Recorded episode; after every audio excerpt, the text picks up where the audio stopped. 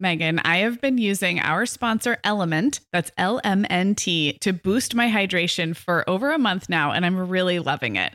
I'm just not very good at drinking plain water, and I love the taste when I pop one of these little packets. I like orange or grapefruit into a big bottle of water. It's kind of fruity and salty, and it just helps me hydrate better overall.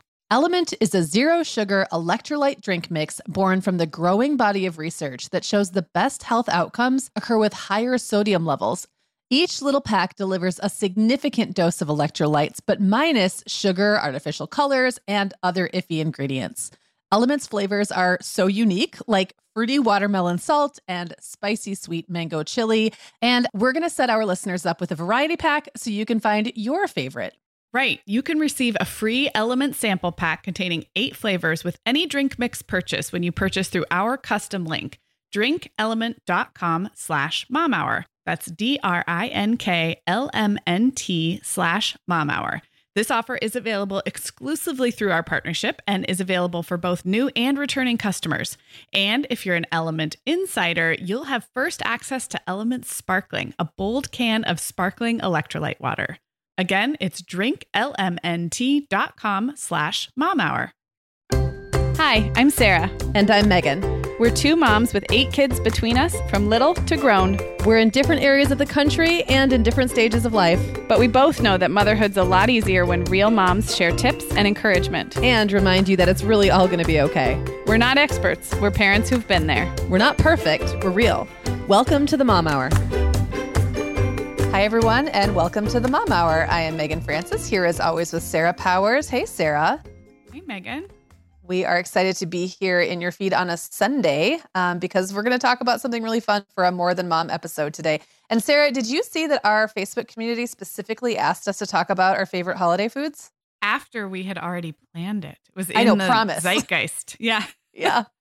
Yeah, yeah. So that's what we're going to do. That's what we're going to do today. Um, here's one thing I found that was interesting while we were planning this episode. I didn't realize sort of muddy and inconsistent, I guess, my holiday food traditions really have been. To the degree I would say I almost don't have them in some ways. And then in some other ways, I really have them a lot. So I'm talking specifically about Christmas. It's been kind of all over the place. And yours has also been all over the place, but in a totally different way than mine.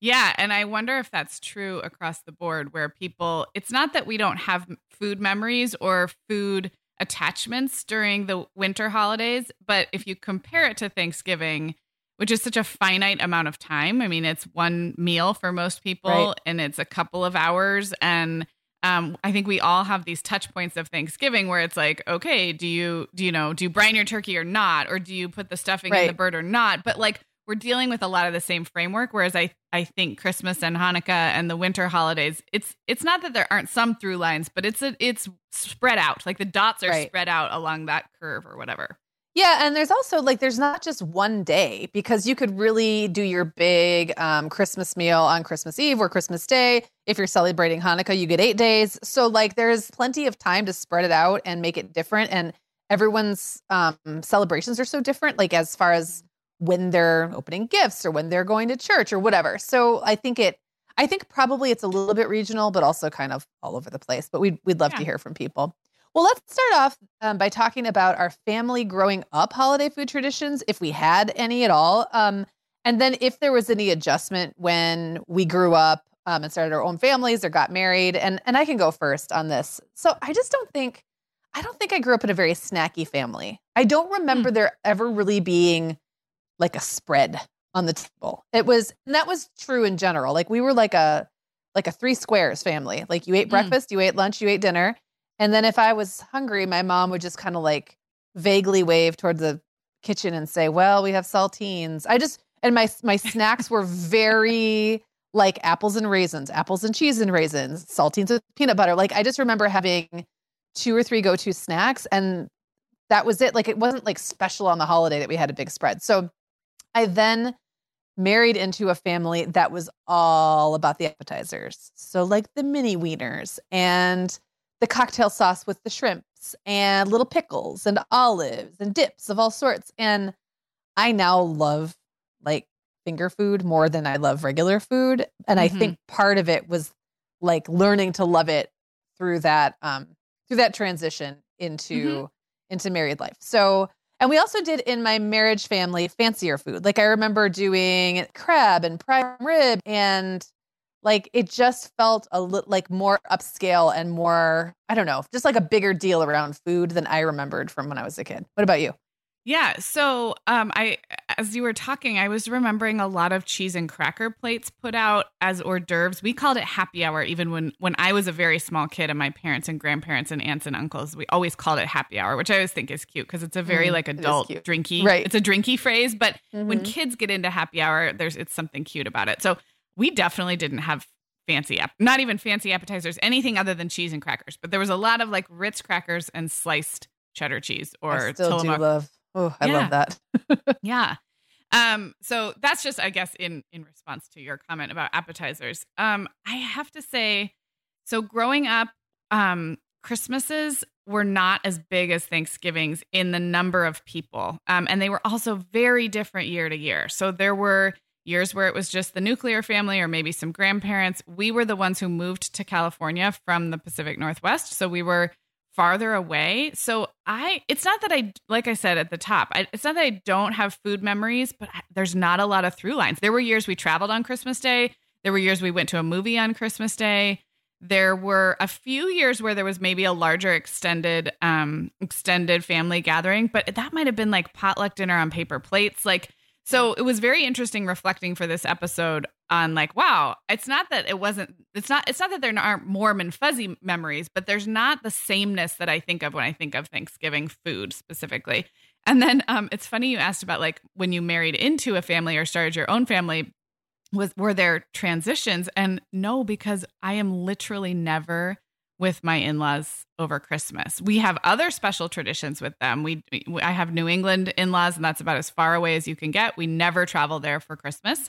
Um, and that's Brian's family of origin. Um, his dad and stepmom were in Chicago for a long time and they would sometimes travel to us, but then in that case they would just be absorbed into my side's mm. dinners and food and I'll talk about a little bit that more later, but I'm sure Brian has memories of growing up with his very New England, um, Scandinavian roots. Like, I'm sure he could tell you what the holiday food was like. I just never transitioned into it because I've literally been to that side for Christmas twice once before I had kids and once when Allegra was a baby, and that's it. So I guess my for the holidays, not for other times of the year, because we have many memories with with my in laws, but none of them involve us being there for Christmas. So that's kind of weird too, I guess. Well, I, I, mean, I just think it's different. And a lot of people, um, as you're talking, I'm thinking like we've done so little travel on the day itself, Christmas Eve or Christmas Day, that that I think that's why there's been so much difference from year to year about what like what those meals look like because they could look like anything. it's just right. up to us. There's not like any expectation of what it's going to look like. Sarah, we both know this time of year can be crazy. So, this is a great time to get ahead with no prep, no mess meals from our sponsor, Factor.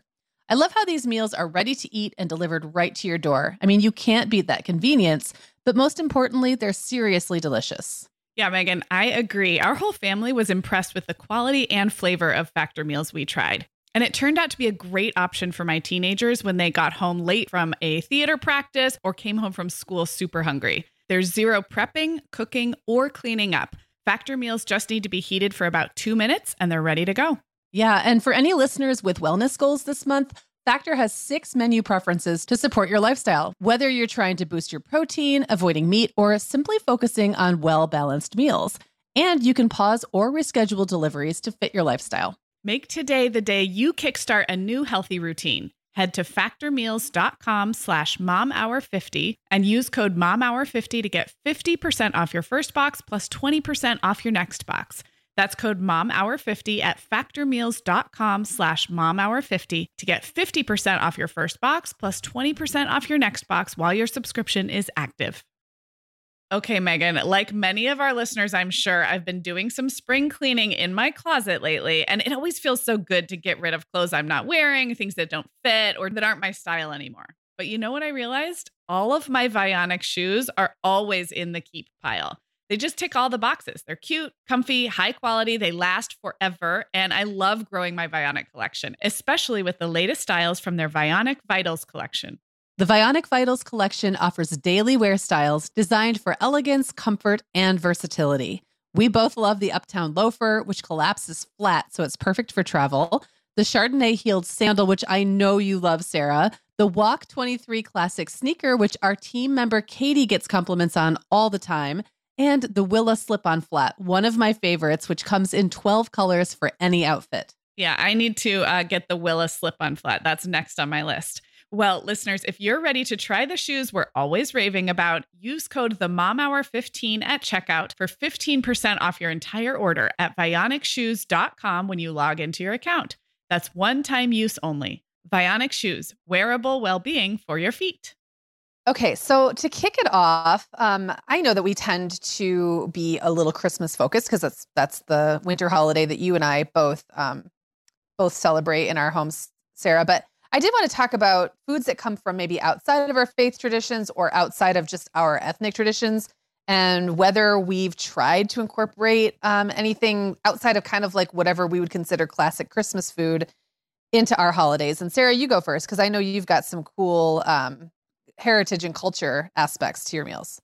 Yeah, and I think because we didn't have a same same tradition every year, that as I've been an adult, we've we've definitely looked for just different things to make for both Christmas Eve and Christmas Day meals, depending on who's with us and what we feel like making. So it's not really faith tradition specific, but definitely looking to culture and heritage on different like branches of the family. So um, we've done all all kinds of things. Um, I love the Latin American tradition of tamales at Christmas time, and I've lived in areas where there's some really authentic Mexican American and Central American food, and so we have at times been gifted homemade tamales. And if you have never been gifted homemade tamales, it's like, oh my goodness, so delicious. Um, that's they been fun. Amazing.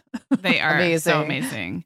Um, my dad grew up with oyster stew on Christmas Eve, which I have Googled, and I it's vaguely German-ish, or I, I'm not sure, but oyster stew is gross, but we've made it um, because it feels like uh, like a, a, tradition, or it's also morphed into just doing oysters. I don't care. I like almost all seafood, but I don't care for oysters. So that's a little different. Um, with when Brian's dad was alive, and he grew up, um, he's a Greek and Italian, and grew up Catholic, and um, so we did a modified feast of the seven fishes, which if you don't know what that is, I'll link it up in the show notes. And so we've done a lot of seafood. We've done cioppino, which is the seafood stew. Like I almost think that um, sometimes if you don't have this rooted same same every year, it's a great invitation to like think about your heritage and your culture and maybe even um, try on parts of those identities that maybe you don't connect with deeply through the rest of the year but um, i don't know i think it can be meaningful and kind of understand or try on a completely different tradition that maybe you don't have biological ties to but you know is still significant so i don't know i feel like it's culinary playground if you want it to be I really love that. And I think that sometimes for me, like the Christmas meal gets kind of lost in the shuffle because I'm so busy thinking about um like cookies and stuff, yeah. you know? And I kind of forget, yeah, and presents. And I, I wouldn't even think to plan that meal. And then it's like I kind of get up against the deadline of having to have something in the house to eat. And I kind of tend to like just revert to same old, same old. Um, one question for you, and I know we're going to get into this a little bit in more in the future, but um, do you go back and forth between Christmas Eve and Christmas Day being like the quote unquote big meal, or is it could you have a big meal both days, or is it year by year? How does that work for you? It's it's usually the bigger meal. The meal that is the more traditional big meal is Christmas Day. But if we are all together, we still have to plan Christmas Eve, right? Everybody's got to eat. Right. And we have a few Christmas Eve evening traditions. I didn't even mention we do have a lot of Scandinavian. So we have a rice pudding um, little game that you play after Christmas Eve dinner, where whoever finds an almond in their rice pudding gets a prize. So there's like, oh, there's all kinds of yeah. So I would say Christmas Eve dinner isn't extravagant, but because it still has to be planned, it's often um, some kind of soup or stew or fish. Um, and it's not the big meal, but like it's also not usually pizza, if that makes sense. So that's been yeah. in my adult life. In the last 20 years, it's been Christmas Day is the more quote unquote big meal, but I wouldn't say Christmas Eve is a throwaway either. It's almost like a combination, but Christmas Eve is usually easier to pull off, like a nice soup and bread or a fish. Okay, so also you mentioned um, your Scandinavian heritage, and I believe you've had lutefisk. Can you please describe what lutefisk is? Uh, you know, okay, so here's the thing. I think I have been adjacent to lutefisk. I don't remember eating Oh, it. I think Bri- okay. Brian grew up with it too as a kid. Adjacent. It's like stinky fish, right? It's Yeah. like preserved fish. I've never partaken, and I don't Yeah. plan to start. But I'm. I was just curious if you had tried it. Similar to oyster stew, I think I've been around relatives who wanted to incorporate it into a holiday feast, but like I was of an age where I was like, no, Right. thank you. I'll Yeah. have cranberries from a can. So it's kind of funny, um, you know, talking about foods outside of your faith tradition. I have enjoyed a lot of the traditional foods one might eat around Hanukkah, like uh, matzo ball soup or brisket or latkes, but I don't actually think I've ever had any of them over the winter holidays. And I think it's just because, again, like I'm so busy doing other stuff that I tend to default to my family's ways. And it just doesn't really occur to me during that time of year to then start planning to make something I, you know, rarely make or really don't know how to make. It's almost like that would have to be, you know, in June or something when like I just don't have much on my plate. But it could really be fun. And I think that if it, if I could figure out a way to experiment without feeling like I'm adding on too much um, during the busiest time, like maybe even purposely doing it after Christmas or something like that, that that could be kind of fun. So I just like that idea, and I might steal. I like that rice pudding almond idea too.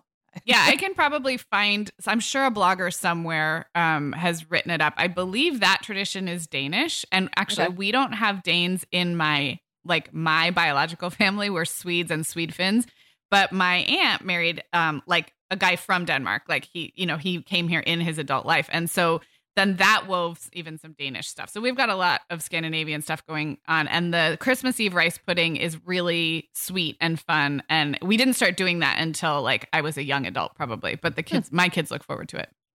I like that. And I and I think that you're right that there there's definitely like a different kind of food one eats on Christmas Eve versus Christmas Day. But like for us, Christmas Eve has typically been when we either gather more informally to like open a gift, in which case it's like lots of the snackies that I talked about earlier, and then maybe like some popcorn and cocoa later, um, or like after church pizza. But I Mhm. don't remember ever having made like a big meal for Christmas Eve and then another big meal the next day. Right. Um, speaking of that meal, you and I had a really interesting conversation before we recorded about like how Christmas meals differentiate from Thanksgiving meals. And it's funny because every when I think back, anytime I can remember having like a big Christmas Day meal, which I don't always do, and, and these days the kids tend to take off after brunch and go with John, so I really don't ever do it. But but the few times I have, it's almost indistinguishable from Thanksgiving, and I don't know if that's like a Midwest thing. Um, like sometimes it'd be a ham and not a turkey, but like it was, it would usually kind of have the trappings of Thanksgiving with like stuffing or potatoes on the side and dinner rolls. It just a lot of replication, and I don't know if that's just me being somewhat unimaginative or um, I don't know. Like I just feel like it would look the same. I don't think it's just you. I mean, if I picture like ye old Norman Rockwell Christmas, I do think I think that, I- and I don't know where that comes from, but I think the big meal is looks very similar. Like you said, maybe a goose or a ham, but I think it it again like these are gross generalizations, but I don't think it's just you. Is my point. Um, but it will be interesting to talk about if that's in fact what we eat. Right. Well, and I also think, you know, I also grew up in a divorced family, um, and my mom and dad would alternate Christmas and Thanksgiving. So whoever, you know, whichever house we were at on Thanksgiving, we typically weren't on that at that same house Christmas Day. And I, so I, I know for sure my mom wasn't making like two enormous turkeys every year. It's just that when I look back, I remember either Christmas or Thanksgiving it being a turkey, or sometimes she would like she experimented with making a goose, and one time I made a duck, like but some sort of bird, like large Right. bird, and all the typical trappings. So um, it's funny how sometimes when you remember back, like we talk about this a lot on the show, how you can look back to the way things were one holiday, and in your little kid memory brain, it was like that every holiday. Right. You know, Right. Yeah. Yeah. Yeah. I mean, I know we're going to get into the actual dishes in a little bit, but I, we don't do anything the same on Christmas Day dinner that we do on Thanksgiving. But again, I have to think back because we might have when I was a kid, maybe. I feel like my memories of the last 20 years from young adulthood to now um, it's been completely dropped and abandoned. Yeah. But I'm not sure. When I was a child, it is possible that the Christmas Day meal looked a little bit more Thanksgiving adjacent, and I, I'd have to ask my parents. I don't remember. Yeah, and you know maybe they wouldn't either. like I'm not sure my memory is always that reliable either. Okay, well let's talk about the food. Um, let's start with our favorite appetizers because this is really fun. You want to go first and tell me about sure. yours? Yeah. Yeah. I, I mean, I feel like one thing I associate with Christmas is having lots of things spread out on the counter, many of which might have been gifts, like part of a gift basket yeah. that somebody got from work, where you're sort of like you're unloading all of this bounty, but it's there's a little bit of chaos to it. So what I mean by that is like there's like a bowl of spiced nuts that a neighbor dropped off, and there's like some pistachios from the work gift basket that somebody got, and there might be some like fudge in a little pile that's not even an appetizer, but it's Christmas, so there's always fudge out. So I picture like like chaotic bounty and that's what i think of as christmas appetizers. Now uh, like again i don't think my family doesn't do a lot of the like um the single bite cooked appetizers. Um and so you know i love like a little brie and cranberry in a puff pastry. Mm-hmm. like i i love that mm-hmm. kind of stuff but we we don't really do that. I'd have to like probably go to somebody else's house to have that kind of thing um, but I love like a big, beautiful meat and cheese board. It's funny. I don't care for any cured meats, none of them. I don't care if it's smoked or spicy or sweet or pepperoni or like I literally cannot do any of it. I just don't care for it. But I like all the cheeses and I like the nuts and I like some of the other and crackers, of course. So I think that's kind of what I associate with like just, yeah, like spicy, full flavored chaos spread all over a countertop. I love it. Party chaos. What'd you say? Bounty?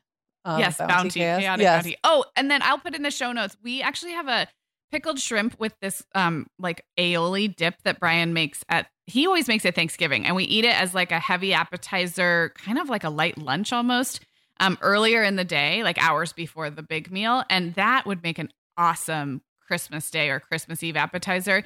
It's so delicious. I I know you and I don't like pickles and capers and olives and pickled flavored things, so don't take it's pickled because it sits in some um some juices and stuff. It doesn't taste anything like what I think of as like a pickled flavor. It's hmm. so delicious. Um, so I will link that up because that is a res- an actual recipe from the internet. That well, you know make. how I feel about pickles. So sometimes I hear pickled and it does scare me. But this me too. I mean, you and I are the same. But the, yeah. oh my gosh, it's so delicious. How about you? So I uh, have many of the same memories, and and I had kind of forgotten about the um additional you know contribution of gifts i i'm mm-hmm. sure that will be very different for most people this year but like yeah in the past like christmas eve or day is the perfect opportunity to open that huge tin of three color yes. you know three flavored popcorn or yes. the bag of like some other popcorn with chocolate chunks mixed in or like there's just so many things you get that you probably or fruit baskets like really elaborate fruit mm-hmm. baskets it's usually the only time of year that we would have something like that and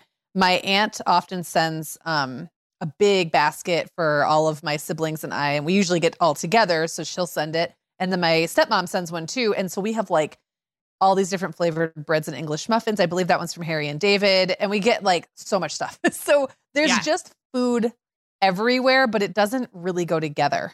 Um, right. That much.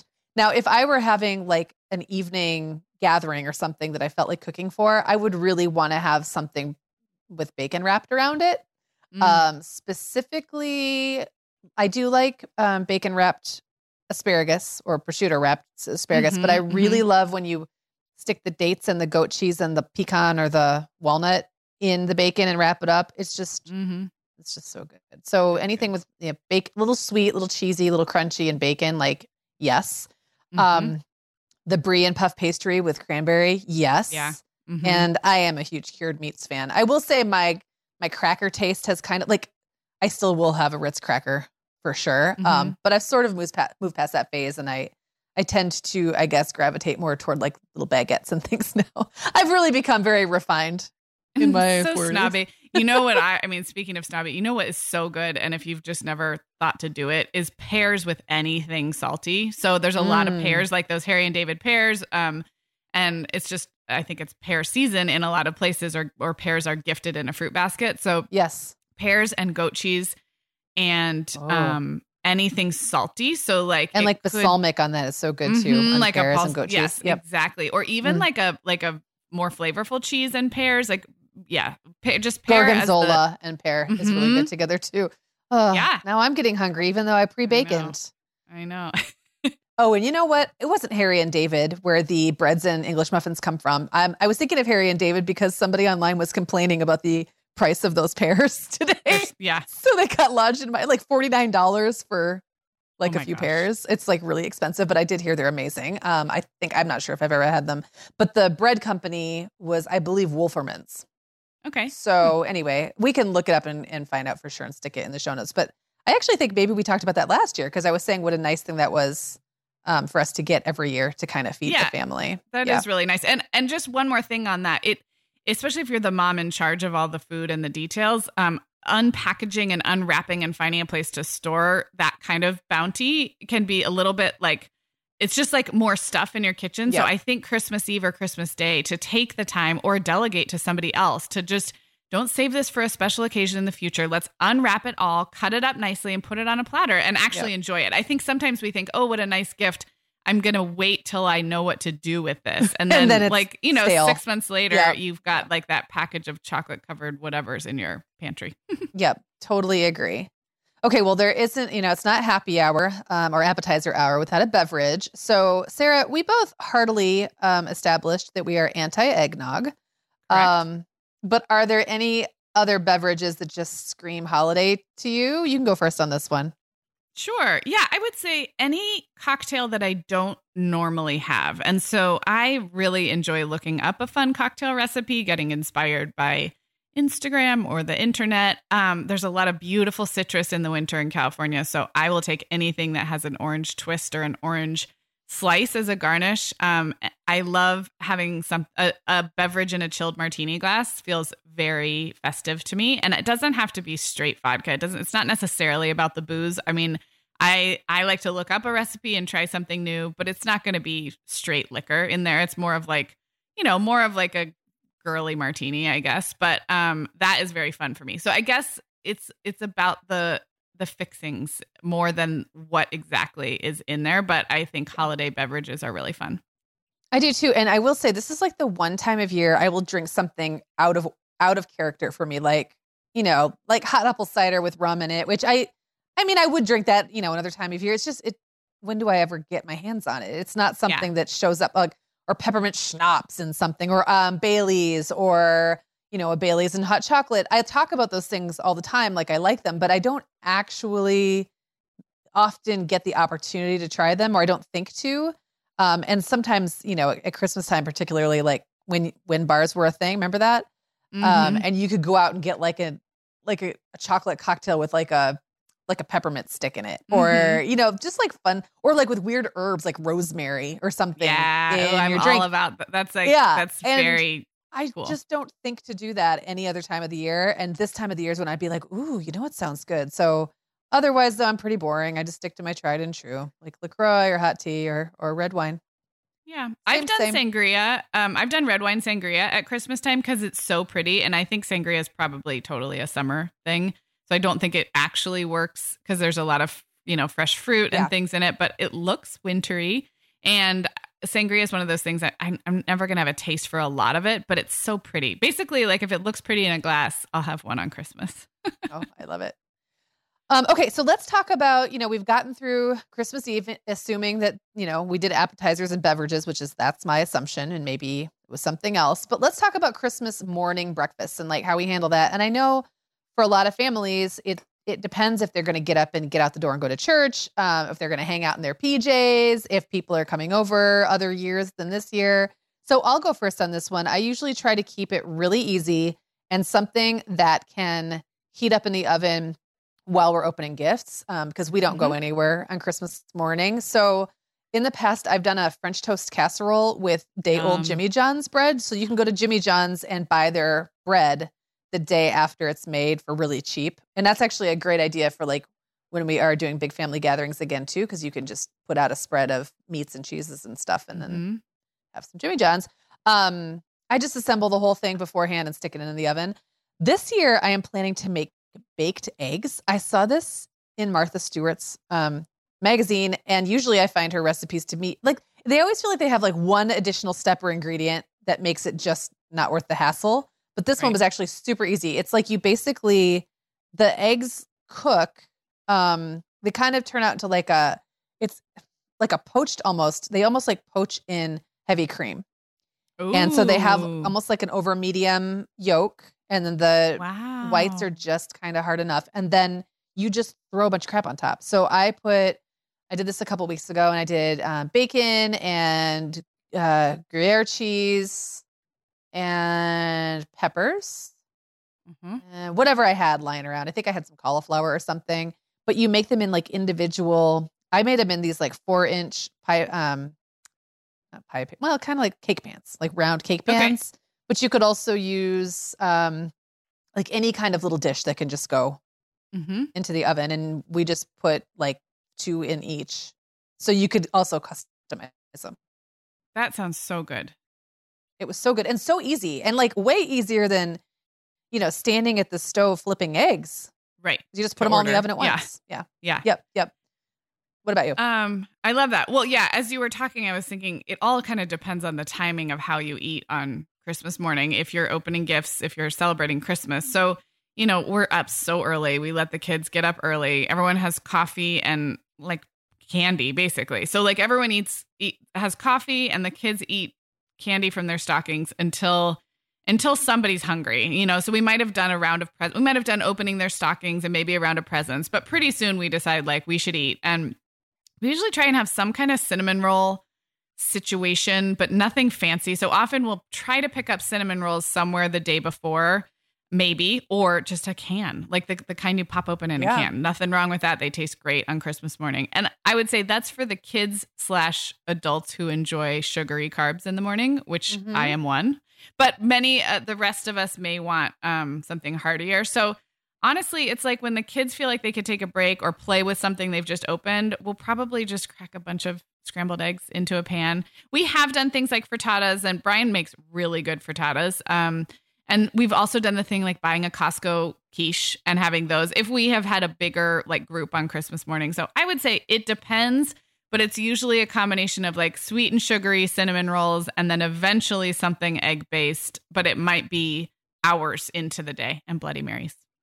Love it. Yeah. That does sound really good. Uh, for me, that would just be a mimosa instead of a Bloody Mary because I don't do I don't do drinkable tomato, but um, I know people do love it. Okay, Meagan. Well, over here at the Mom Hour, we are big fans of our sponsor, Our Place. In fact, you, me, and our team member, Katie, were all comparing notes on our favorite product. Katie was telling us that even though she's packing up to move her family to a new house, she cannot put that mini perfect pot from our place into the boxes yet because she's using it like every night. Well, as someone who also has a perfect pot, I got mine as part of their mini home cook duo set. I get it. It's nonstick, which is key, but it also has all these handy features like a steam release lid with a built in strainer and this nice beechwood spoon that nests on the handle in this perfect little peg. Okay, well, I didn't get this pot, but now I want it. That sounds so great. Our Place's cookware is great to cook with, beautiful to look at, and healthier for us as well. All of our place's products are made without PFAS, also known as forever chemicals. In addition to their cookware and tableware, our place is also making waves with their Wonder Oven, the most stylish all in one air fryer and toaster oven. Again, free from the forever chemicals found in many of those air fryers. Listeners, our place offers a 100 day trial with free shipping and returns, and we've got a great deal for you. Go to FromOurPlace.com and enter the code MOMHOUR at checkout to receive 10% off site wide. That's from our place.com code MOMHOUR. Sarah, our sponsor, Hiya Health, makes a kids' daily multivitamin that parents can feel great about giving their kids because they have no added sugars or dyes. And our kids who have tried Hiya vitamins have loved them, which is important, right? Because what good is a bottle of vitamins that your kid won't take? Hiya was founded by two dads who didn't like the ingredients label on some of the popular children's vitamins they were seeing on store shelves, so they got to work developing a formula that would help fill the most common nutrient gaps in modern kids' diets. Hiya's Chewable Kids Vitamin is made with a blend of 12 organic fruits and vegetables and then supercharged with 15 essential vitamins and minerals. They're also vegan, dairy free, allergy free, gelatin free, and nut free. Hiya manufactures their vitamins right here in the USA with globally sourced ingredients, and then they ship their chewable vitamins directly to your door on a pediatrician recommended schedule. We've worked out a special deal with Hiya for their best selling children's vitamin. You're going to get 50% off your first order. To claim this deal, go to hiyahealth.com slash momhour. This deal's not available on their regular website. Go to H-I-Y-A-H-E-A-L-T-H dot com slash mom hour and get your kids the full body nourishment they need to grow into healthy adults. Okay, Sarah. So we've established that in my house, the traditional, if we do a big meal, um, it's usually on Christmas Day and it usually looks a lot like Thanksgiving. And for you, it's like all over the place. So Yeah. Talk about what kind of main dishes like I know they're different for you and you you experiment with a lot of stuff, but is there any kind of meat or main dish that you kind of just identify as a Christmas thing? Yeah, I think in the last, like I said, this is kind of broken up into what the heck do I even remember about Christmas food growing up, slash uh, my young adult through now. Um, I definitely associate like a beef, like a standing rib roast, a prime rib, or I think this year we're doing tenderloin fillets, which is actually by far my preference um, because I am, I, I prime rib is kind of lost on me and I know it's fancy, but I, I don't care for it. Um, so that's been more. I think actually one of the things, Meagan, is my parents went through a phase where they didn't eat red meat for health and Oh. environmental reasons, and that might be why some of my memories are a bit foggy. And then they they kind of embraced red meat again when I was maybe a young adult, and so I think there probably were some turkey or maybe a roast chicken or some Yeah. different things when I was a kid. But I do associate um, a beef main course. Um, but two of our two of our adult family members still don't eat red meat. My mom and my sister don't typically. So um, we might get one of those like really nice stuffed chicken breasts that you can buy like at the meat counter where they've already like breaded or put goat cheese in it or something fun. Um, so we might get some of that for them. But yeah, not, we're no longer in the poultry arena on, for the You've main anymore. poultry. Yeah. But maybe we it. were. I don't remember. How about you? Well, you know, I'm not a huge turkey fan to begin with. So, like, even on Thanksgiving, I have, unless someone cooks a turkey for me, I kind of have a hard time bringing myself to doing that. So, in the past, I have done like the breast, you can just buy the breast. Or if I've gone to someone else's house that has turkey, that's fine. But it's been more likely to be ham with, with like, but then just with the um, Thanksgiving sides. Ham Mhm. is so easy and it's cheap this time of year. It's basically really cheap from like Thanksgiving on. So Okay. it's just a yeah, it's it's easy to heat up and it's everybody always loves it. Um I have a handful of times like I was saying with my ex-in-laws done prime rib, but this also reminded me that for a lot of people the main dish on Christmas isn't necessarily like your traditional big meat and sides. Um a lot of people do mac and cheese or lasagna. Um Mhm. I have found that like if you're in an area where your region has some special pizza claim to fame, Mm. that can be really big on Christmas. So um John's relatives um, on his mom's side live in Buffalo, New York. And so when I used to go, we used to like way a long time ago when Jacob was a baby, we used to go out to Buffalo at Christmas and pizza was like it's called like Hmm. bocce pizza or something like that. So much so that they'll sometimes have it shipped to Michigan or um, his mom that lives in Oh, Florida. like like um not Maggiano's, the one in Chicago. Sorry, everyone. The one that ships. There's one Yeah. a deep dish from Chicago. so this is kind of like that and it it comes i think frozen and then you just heat it up and it it's good i mean it it really it's like really fun and if you can't get it and you're yeah, you know from there and you have nostalgia Malnati's, Sorry. okay Yeah. and then i was also thinking about the tradition of people going out for chinese or other Mhm. restaurants you know other restaurants that don't close on christmas so i just think i just think like the more we talk about this the more i think the thanksgiving-esque dinners that I've had on Christmas that are sticking out of my head were actually pretty few and far between. It's just that Right. those are the ones that stand out because they were the most recognizable as like Mhm. a meal. So Yeah. Um, along those lines, though, let's talk about some of the sides that are traditionally served at, either with that kind of a meal, maybe at the holidays, maybe not. I mean, potatoes. I'm sure you have some kind of potato. So, like, how do you? What do you get? Yeah, I think so. Like maybe 10 or 12 years ago, we started doing twice baked potatoes, which are so delicious. They are. And you can buy them again in that same like grocery, like pre prepared section, especially at like a nice grocery store. Right? Um, and then just heat them up. They take a long time to heat up. So that's a little pro tip. If they've been in the refrigerator and wrapped up or something, they are like dense cold potatoes. So they can take a long time to heat all the way through. And it's better to do it slowly, obviously, than just like torch the tops. But we have also made them from scratch. It's probably 50 50, but there's nothing wrong with a pre prepared twice baked potato, especially if you. If you mashed your potatoes at Thanksgiving, I think you get a break on Christmas. Um, I agree. but whether whether they're homemade or not, twice baked potatoes are just feel like kind of special. Um, and I my kids love a baked potato bar where they get to like you know or a buffet where they get to put everything on it. But that's like so many dishes and so messy. And there's something kind of indulgent about like your baked potato has already been like you know fancied up for you. so that's our potato tradition. But I I also love mashed potatoes. I love oh we've done scallop potatoes some years. Now that I'm thinking about it, my mom has a great scallop potato recipe. So I'm just pro potato. I'll take it in any form. How about you? I, I often make a scalloped potato recipe and I'll kind of make that whenever. Like to me, that's anytime there's a special meal. Um, it is like if I have the time to slice up the potatoes, I am up for making this. This it's Mhm. just really simple. It's like heavy cream, um, Gouda, Parmesan, I think, and garlic. It's just simple and really decadent. So maybe I'll make that this year. Um, okay, so speaking of side dishes, I, I wanted to tiptoe into casserole county, and I know that you don't live in an area where casseroles are really a thing, but it's such a hot topic. I kind of feel like from Thanksgiving right through Christmas, and I'm gonna just classify this as any and all cream of mushroom soup based casseroles because there's yeah. more than one kind, but the one that gets the most attention here is green bean casserole. So you said you've never made it.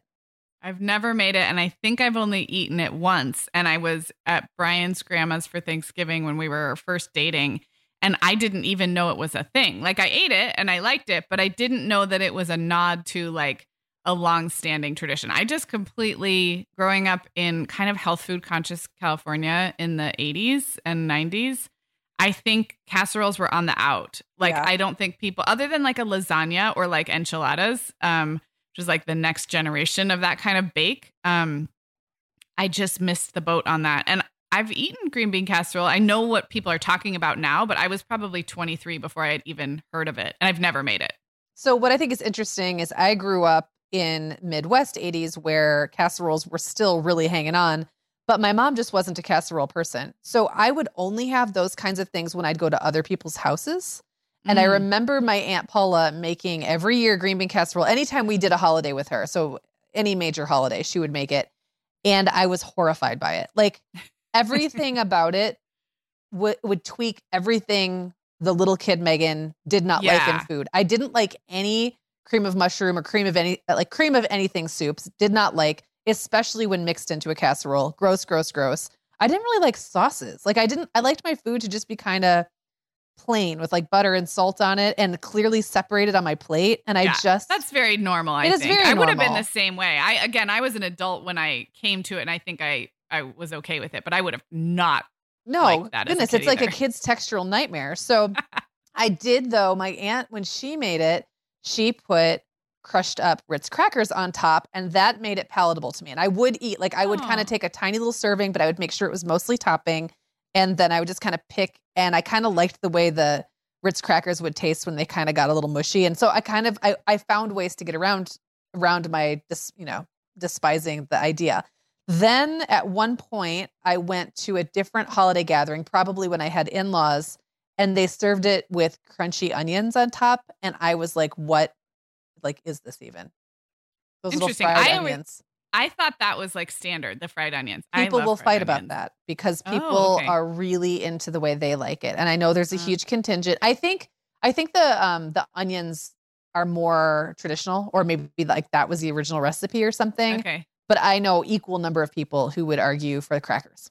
Okay. So- I w- yeah. Yeah. Interesting. Well, and it's just one of those things that Midwesterners like to fight about. Um, yeah, we have to have something to spice it up. So, uh, in years that we don't have, like you know, political elections and things, but you know, um, That is so funny. yeah. So, so anyway, I just wanted to ask about that because it is such a Midwest thing, but it's also a Midwest thing I didn't really experience much as a kid, which I think is funny. That is funny. Well, it definitely lingers. You still see, see people talking about green bean casserole. So it's, I'd be curious of our listeners, like how many people where it's really still on the table, either because you love it or because grandma still makes it or, Yeah. yeah. Can I add a couple more thoughts on Sure. sides real quick? Um, so having done the prime rib for the last you know 20 years or so most years um i do not care for horseradish flavored anything but there is always seems to be among the men folk much discussion of a horseradish mayo or a horseradish sauce i think you buy there's like a certain kind that they like and it feels like there is always a last minute store trip because someone forgets. It's not the kind of thing you always have in your fridge or in your pantry. And i'm not i'm not familiar with the finer points of a horseradish mayo sauce but it is apparently essential with prime rib on christmas. And so there is always like a flurry to make sure we have it um, and then we don't do any cooked veggies or any like veggie sides other than um, a homemade Caesar salad with really good Parmesan cheese and really good croutons, sometimes homemade, sometimes from a bag. But man, there is nothing like a good Caesar to me. That's like, I I, I actually like this Christmas meal probably better than Thanksgiving from the individual components. I don't know. There's Mhm. probably like dish by dish, there's some I prefer at Thanksgiving, but um, a really good Caesar is um, also just feels indulgent because we don't usually make that at home. So Well, and it's hard like it's hard to get all the lettuce pieces coated just right Yeah. and just the right I mean, and a really good Caesar dressing is so good and like a Mhm. forgettable one is so not good. You know, it's like eh, Yep. whatever, might as well have ranch. So right. Yeah, I totally agree. I um I also live with some people who enjoy strong flavors and so the horseradish is very much a thing if we have like any kind of sliced beef. So yeah, roast beef or prime rib um and I will usually get béarnaise sauce for myself or make it. You can buy it in a Mm, jar, yeah. but um but I like that better. I just like the milder flavor and then I I feel like I taste the meat more. Yeah. Um but definitely horseradish sauce. You can make it with mayo or sour cream. Both ways. Okay. I yeah, know people who and it cuts the horseradish taste a little bit because that is very strong. Right. And I think there is one brand where you can buy it kind of already made into a sauce, and that's Mhm. the one I feel like my dad is always sending me to the store, and I'm like, what even is this weird? And it's stuff? probably one of those old fashioned looking ones, like Ken's or whatever, with the old like restaurant label on it. Yeah. Yes. I know what you're talking about. Oh, all right. Well, I am ready to move on to desserts and then maybe Okay. eat some dessert. So before we start talking about this, um, I just have to ask you for your opinion, do cookies equal dessert? And by that I mean, were you to create like have a big dinner and everyone sat down to eat this big dinner together, would you bring out cookies and pass them around as dessert or in your mind is dessert something like cake or pie or something separate from cookies? I just think this is a big difference in the way these things are are served up. So you go first. Yeah, um, I think that's a good question. I am team cookies are dessert, and we've definitely had years where the cookies are the dessert, and that's all that's offered, and that's fine. I would say it's probably the cookies are then probably pretty special, like a really fresh batch of somebody's just made Christmas cookies and frosted them and decorated them, or it might be paired with like we were talking about the gifted fudge or the gifted Right. chocolate covered almonds or a chocolate. Sometimes people send you a box of chocolate, so we definitely have had many many times where there are no pies we just put out the cookies and the boxed chocolates and the you know the the bounty again Yeah. like assorted bounty and call it dessert. Um so i don't think it has we we sometimes have made a pie. The a cho- there's a Yeah. french silk chocolate pie we love to make. Oh yeah. and um a pecan my dad loves pecan pie.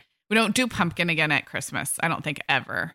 You could i mean of course you know people do. I don't think we do. So i would say sure pie or no pie put out cookies. I i don't feel strongly one way or the other except i feel strongly you don't have to have pie Well, I feel strongly you don't have to have dessert. And so that always kind of colors my I'm just not a big like I like to eat dessert, but we're not somebody except at Thanksgiving. And I would even say Christmas is a little different because there's already so much stuff around sweets wise at Christmas Yeah. time. For us, it would look more like pre-dinner there were snacks out and one of those snacks was a plate of cookies and then Mhm. and obviously this changes as your kids get older because they're not going to ruin their dinner as fast with cookies like if i did that with a three-year-old they wouldn't eat my Right. dinner um with you know with the sixteen and 16 you year wouldn't old have anything to eat. hold over them Right, like there would be no bribes or or- Exactly. yeah yeah no temptations to actually or incentives to make it through dinner so um that's changed over the years but i would say even when they were little especially if we were like at grandma's house or something i would kind of like ease up on on some of the expectations around Sure. The order in which they were going to eat things or how much i expected them to finish because you know when you've got relatives around especially grandparents sometimes it's just like a candy free for all sometimes and Mhm. the kids know how to work you and play like go around you to grandma to get the you know little bag of M&Ms or Hershey's Kisses opened or something. So anyway, for us I feel like cookies were always something that would just be kind of around or chocolates were around, but if I was going to serve dessert, it probably would be um, something special like chocolate mousse. Um, I also Mm, love. French silk pie, and I don't do it every time. It's just that I- look at cookies almost like snack dessert. I understand that. Yeah, and I guess if we were going to do it, we'd have to you'd have to hide them because otherwise people will snack on them and there Yes. will be none left for dessert. So it, I'm thinking the years we've done that um it's been pretty intentional. Like these are the cookies we're setting aside for later or or we just decide dessert's not that big a deal this year so we're going to put out the leftover cookies but we're all clear that this isn't like a special dessert. This is just Right. have a leftover cookie. We just have these, so eat Yeah. them. Yeah. So, so Sarah, before we started recording this, actually, it was yesterday when I was thinking about this episode. I was on Facebook and someone had shared a map. Um, I think it was from Men's Health magazine. It was like an interactive map of everyone's favorite desserts, holiday desserts, like Christmas desserts, state by state. And I was flummoxed that cheesecake was the number one Christmas dessert in Michigan and like all over the Midwest, and I think even toward the East Coast. And in California, it was like peppermint chocolate chip cookies or something. Ew. Stop. I just feel like I feel like Sara Lee and Entenmann's must have like gotten together and yeah. skewed these so results because I was like, I don't know anybody who eats cheesecake as like a regular holiday thing, which isn't to say they wouldn't. But Do again, like why what would if they? it's an Italian American thing? Again, like with Feast of the Seven Fishes and some of the and the lasagna, I do think if you have strong Italian American roots, would cheesecake Ah. fit into that? I don't know. I don't I actually that's a very like I'm completely don't know, but I associate it with like at least like Italian fine dining sometimes has a really good like Yeah, mascarpone cheesecake, but it it still feels strange that it would be like the the for the entire state the most popular. right. Yeah, and I would like you to answer for your state's, you know, your state's response of peppermint mean- chocolate cookies. It doesn't make any sense to me. It, it makes no sense. And I like a candy cane by itself, but I don't actually like candy cane in any of my other. I don't want candy canes in my Oreos or my, actually, I don't want it in my hot chocolate. I don't want peppermint and chocolate together. I can oh, have Oh, that's them separately. interesting. Because I love peppermint and chocolate, but not like when it's not when it's chunks. That grosses me out. Like I don't like to bite into a chip. You know what I mean? Exactly. It's, yeah, I'm, I'm not here for that. And I've never heard of that. So I will answer on behalf of the entire state of California that that is baloney. I don't know what our most popular holiday dessert would be, but I'm just such a classic Christmas cookie person. I could eat classic, and by that I mean a butter cookie or a sugar cookie, depending on how you make it and what you call it. I think it's a butter cookie, but um, and then an iced, iced and decorated, and the frosting has to be good or icing. I always say frosting, but Mhm. I think it's icing has to be good, not too thin, where not the royal icing where it hardens and you can decorate it cute, but like a real layer of Yes. like a cookie buttercream. I I get my I get all my terms mixed up because I don't think it's the same as like a buttercream you'd make for a cake, but it has some some butter content in it, that kind of cookie icing with some sprinkles, and I'm I'm happy. I don't even need anything fancier than that. Well, you beat me to my next question, which was what are your favorite Christmas cookies or holiday cookies? And my sister in law, um, Kelly, who lives in Minneapolis, every year brings an amazing selection of cookies that she bakes like for two weeks before Christmas. And of course, we're not going to see her this year. So that's kind of a bummer. I couldn't even tell you the name of most of what she makes. I just know that I plow through it. Um, but if it was something that like I was just going to make myself, I make shortbread. I love shortbread either Mhm. dipped in chocolate or not, or like with chocolate drizzled over it or not, depending on Mhm. if I want it like with a cup of tea, more as like a Mm, breakfast yes. almost, or more as a dessert. And then peanut butter blossoms. And those are both really, really simple. And you and I were talking about the name of peanut butter blossoms just to make sure we got that right. Um, that's, we believe, the one that's the peanut butter cookie with the chocolate, the Hershey's Kiss swished Yeah. in the middle. And why does the Hershey's Kiss not melt into a pool? It melts a little bit, but it retains Yeah. its shape, and then it's kind of delightfully soft, but it's it doesn't. Yeah. Oh my gosh, those are so good. They're so good, and they look really pretty. So it's very like aesthetically satisfying, and it's not that hard. And on day two, I will pop mine back in the microwave for about 15 seconds. Oh. And then I then I take the Hershey's Kiss and I smush it all over the top. And then usually there's like half the Hershey's Kiss doesn't melt. So it's like a little hard chocolate nibble left on top. It's so good. Oh my gosh. I'm going to get off and go make these right now. And you're not a sweet tooth person I'm usually, not, so but- I never oh. hear you get this Mm. excited. Yeah, those are Oh, so they're good. so good. And they're also sweet and salty, which is nice. Yes, well, that is why I like them so much. One time a few years ago, you and I had this conversation, not on the podcast, I don't think. And I literally I couldn't rest until I made them. And I don't know if I made them that same day or if it was like a week later, but it was like once the seed was planted in my mind, it's like that's how pregnancy cravings are. It's like once you think of it, you cannot let it go until you until you achieve it. So, uh, yeah, those are so good. Love it. All right. Well, we're wrapping up here in a minute, but I'm just wondering if there's any other food item that we haven't talked about yet, but that it feels so essential to the holidays that you couldn't imagine going without it. And I've got two quick ones. One is called Okay, Chocolate. Charlie. Um, and Chocolate Charlie is like maybe a Midwest thing, maybe even an Indiana thing, because I have never Hmm. seen it sold anywhere else, but it's like in a yellow box and it's chocolate, just like kind of cheap tasting milk chocolate, peanuts, and marshmallows that are all kind of melted together. And then you have to like chip it off, like with a butter knife. Like you Huh. chip off a chunk of it. And I- don't even know that it's that good, but I've just had it at holidays for so long that I totally associate that with Christmas, specifically Christmas Eve. And then when I was growing up, my aunt would always send um, to our house up in Sault Ste. Marie, Michigan, where we did not have any like malls at all, um, Frango mints, which were sold only at Mhm. Marshall Fields. And that's now owned by Macy's. Maybe Macy's also sold them. They came I in that think it was a Marshall Fields thing. I think it was a very Chicago thing. Okay. Yeah. And she lived in Chicago and lives in Chicago. So she would send, it's like they came in this little green box Yep. with a fancy script on the top. And they would be either chocolate covered mint chocolate. So brown, brown on brown. I know exactly what you're talking about this or time. mint so, yeah. covered chocolate chocolate. Uh-huh. So green on brown. And um, I always preferred the chocolate chocolate ones. I'd eat all those first and then I'd, you know, finally eat the other ones when I was out of the chocolate chocolate. And I mean, I don't live really that close to a Macy's. I think Macy's that did acquire Marshall Fields or they all, you know, blended together or whatever. Um, I think maybe they still sell them, but I just haven't gotten them. So I will sometimes go to like the little local chocolate store and get whatever their closest approximation is. It's not quite the Mhm. same, but to me, there is something about minty chocolate, which is not the same as minted, like mint Right. chunked chocolate or even No, it's mint different. It's like different. with chocolate Yeah. covering. It like it's like a minty flavored chocolate, and I it, to me that is Christmas.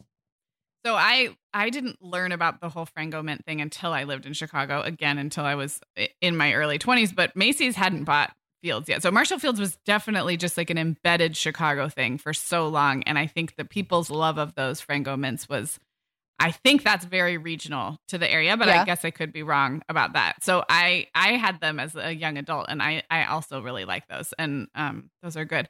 You know, I I think we've talked about everything I associate with the holidays. I don't think I have anything else to add for this one, but except what I've already talked about. Do you have a plan yet for this year? I know we're doing, um, we'll just be with my parents. We share basically, it's more than a bubble. We essentially act as if we're in the same household as my parents. Um, and I don't know who else will be there, but we will do the filet. Um, like, I think we're going to do tenderloin, beef tenderloin fillets. So, like filet mignon, basically, instead of a prime rib.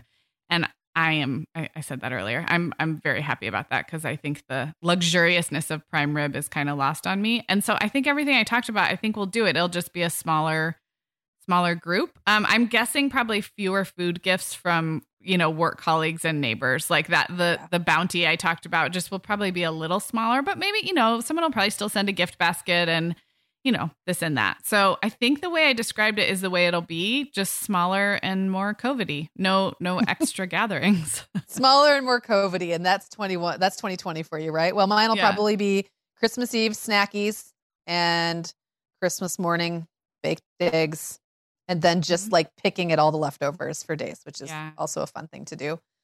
I love it. uh, during the holiday. So this has been really fun. I love talking about food, and I know people probably would like to see links to some of the stuff we talked about, so we can pop those in the show notes. And Yeah. um, we'll be back on Tuesday with a regular episode. Talk to you then. Guess what, Meagan? Over 10,000 teens are already using our sponsor, Erika, to help them unplug. That is amazing. Erika, that's Erika with a K, is the social media health app for teens that gives them the tools to unplug whenever they need to for improved health, study focus, sleep, and daily balance. It's so cool how this works to hide distracting apps from your phone at the touch of a button, keeping them out of sight and out of mind without deleting your data. Yeah, you know, teens really get that social media comes with risks, including addiction, and Erika helps them build healthy habits and self regulation that will benefit them their whole lives. Tell your teens about Erika and save 20% on the Erika family plan with promo code The Mom Hour. Go to erika.app and search for plans. That's Erika with a K, E R I K A dot A P P, and use code The Mom Hour to save 20%.